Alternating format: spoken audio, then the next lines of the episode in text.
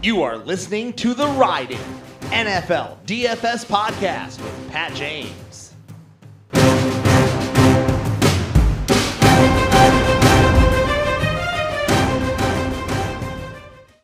Welcome, everybody, to the Ride in DFS and Betting Podcast, the Week 2 Cash Game Review and Monday Night Showdown look ahead for the Lions at the Packers. This week in cash games, uh, cashed 88% of my head to head. So, I mean, just running hotter than the sun at this point. Uh, week one, 100% of head to heads. Week two, 88% of head to heads.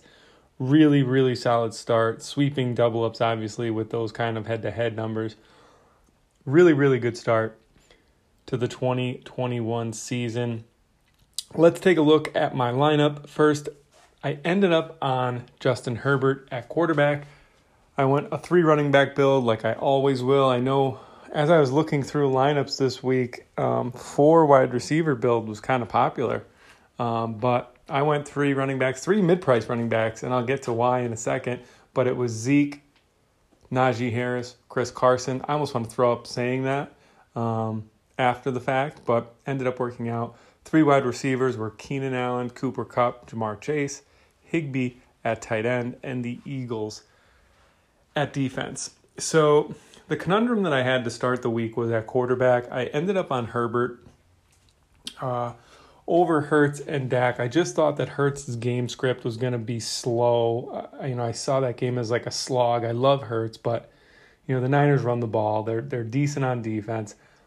I didn't think that game was going to be a shootout. I thought they were going to control the Niners were going to try to control the clock and Herbert wouldn't have a ton of possessions, that kind of happened. Now, with, excuse me, Hurts wouldn't have a ton of possessions. Now, with Herbert and Dak, um, I was originally on Dak. I originally had a Dak Kamara Waddle 3v3 that I swapped with Herbert, Zeke, and Keenan. That was at the that was about 9:30. A report came out from Ian Rapoport that confirmed some of my biases for this week that the Cowboys were going to run the football and he, he specifically said, Kellen Moore specifically said, 20 plus touches for Zeke this week. Last week was an anomaly. We threw the ball on every play because we knew we couldn't run. It was the only way we were going to beat the Bucks.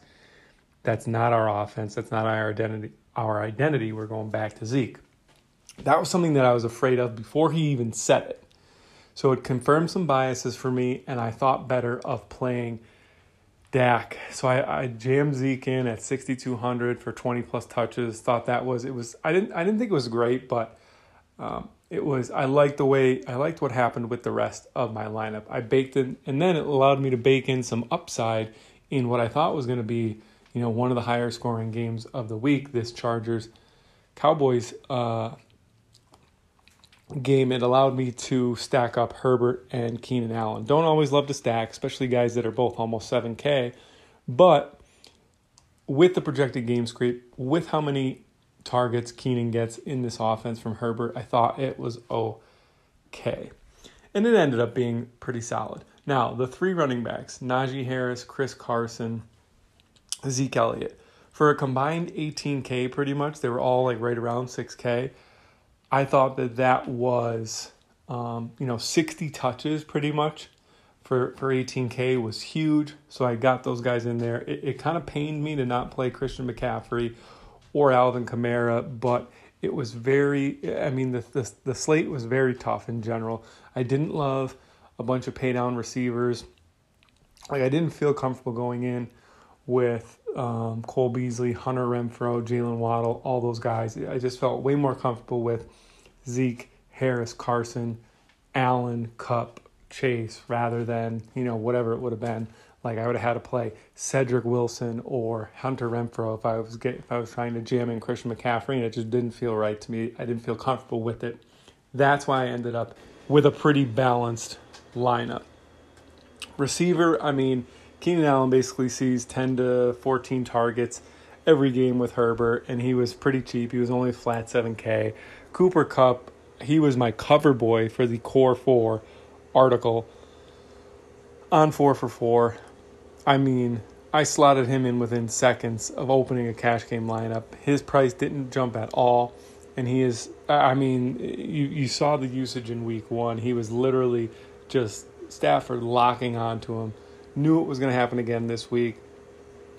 So Kupp was right in there. Kind of sucked out on Ja'Marr Chase. He had like one catch until the one of the final drives, and he caught like a 60 yard touchdown, which put him from like two points to you know 15 or 16. So that's a little bit of a suck out. I'll agree there.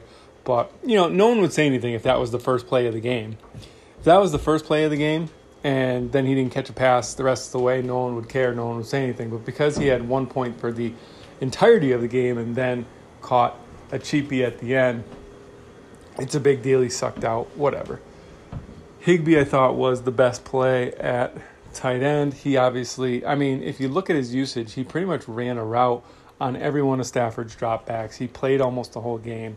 So process, I feel like, was right there, um, but just didn't come to fruition. I even had an extra hundred dollars to get up to Fant, who outscored him by like twelve or thirteen points. That would have been an absolute smashola. Probably would have ended up winning hundred percent of my head-to-heads again this week if I played Fant instead of Higbee. And then the Eagles defense was just the the cheapest defense that I felt comfortable with. Um, some takeaways, a couple of things that I took away from uh, week two was that it's okay to go balanced. I'm normally a guy that likes to play, you know, Christian McCaffrey, Alvin Kamara, but um, if there aren't cheaper players to offset it, like I didn't love any cheap tight ends, didn't love any real cheap receivers. It really was not worth it, um, and I feel like you have to look up, look at the lineup as a whole in that instance. Um, the other thing is, I don't think in week two we can glean a lot from what happened in week one. Could very well just be one off weeks, right? Like, I know that Cooper Kupp is a huge part of the offense. We've seen it for years. Um, I know that Zeke is capable of getting 20 targets and having a smash week.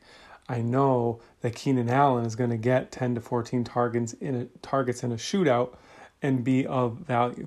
Things that we didn't know that I that I probably almost got bid on. The first is Ja'Marr Chase. I mean, they have three receivers there, three very good receivers. Chase is a rookie uh, because he got the you know the most targets in week one. You know, I think everybody kind of locked on and assumed that that would be the case in week two. It obviously wasn't. Sucked out at the end, but obviously overreactions to what has happened in week one can really influence week two.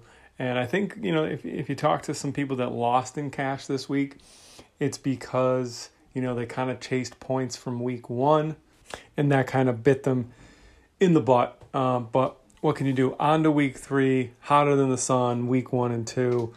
Love it. Hopefully the streak continues. Uh, so for the Lions and the Packers tonight, you have to think that the Packers are just going to come out like absolute beasts and dominate the Lions, don't you think? I mean, they looked like fools uh, on the road in Jacksonville against the Saints. And, you know, that's just not Rodgers. That's just not Adams. Uh, the, this Detroit Lions defense is much worse than the Saints defense. So I could see, you know, I could see like 15 for 140 and two for Adams tonight. I love him in the captain spot. Um, I do like a few cheap guys in the captain spot tonight. Marquez Valdes Scantling had a ton of usage in week one. He could potentially get there in week two if he converts on some of those catches. And I also think that Jamaal Williams has like absolute smash potential tonight. Number one, it's a revenge game, but not even that.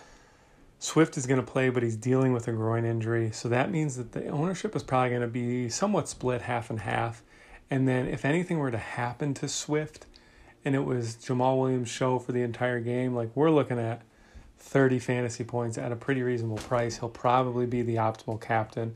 Um, so my strategy tonight is to get the either the Packers receivers or uh, Jamaal Williams in my captain, and then build around them. Obviously, you want a lot of Aaron Rodgers when the Packers receivers are your captain. I could even see Rodgers being a captain with uh, a bunch of Packers receiver receivers sprinkled in the flex. But just make sure you're correlating around those captains and creating common sense builds. Like I always say, though, it's good to go a little bit contrarian. You know, throw the throw the Lions defense in case there's a pick six in there.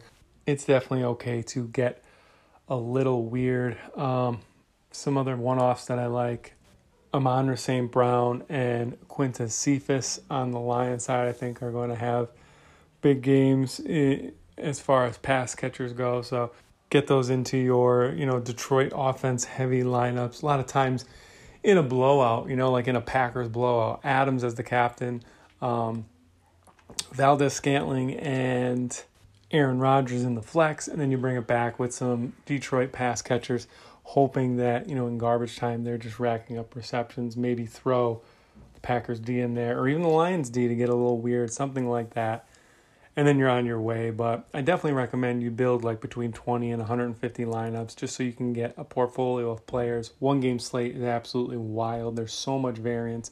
You definitely need to take shots on those guys that are in the low, low dollar ranges. And it's hard to just pick one and just rely on them. I love creating a portfolio of lineups with my favorite players and then just kind of sprinkling in the dart throws. You know, not really trying to project or predict what happens, but just creating common sense lineups um, that have a chance of of really hitting a ceiling score. That'll do it. I'll be back on Thursday with week three. Good luck in all of your DFS and betting contests.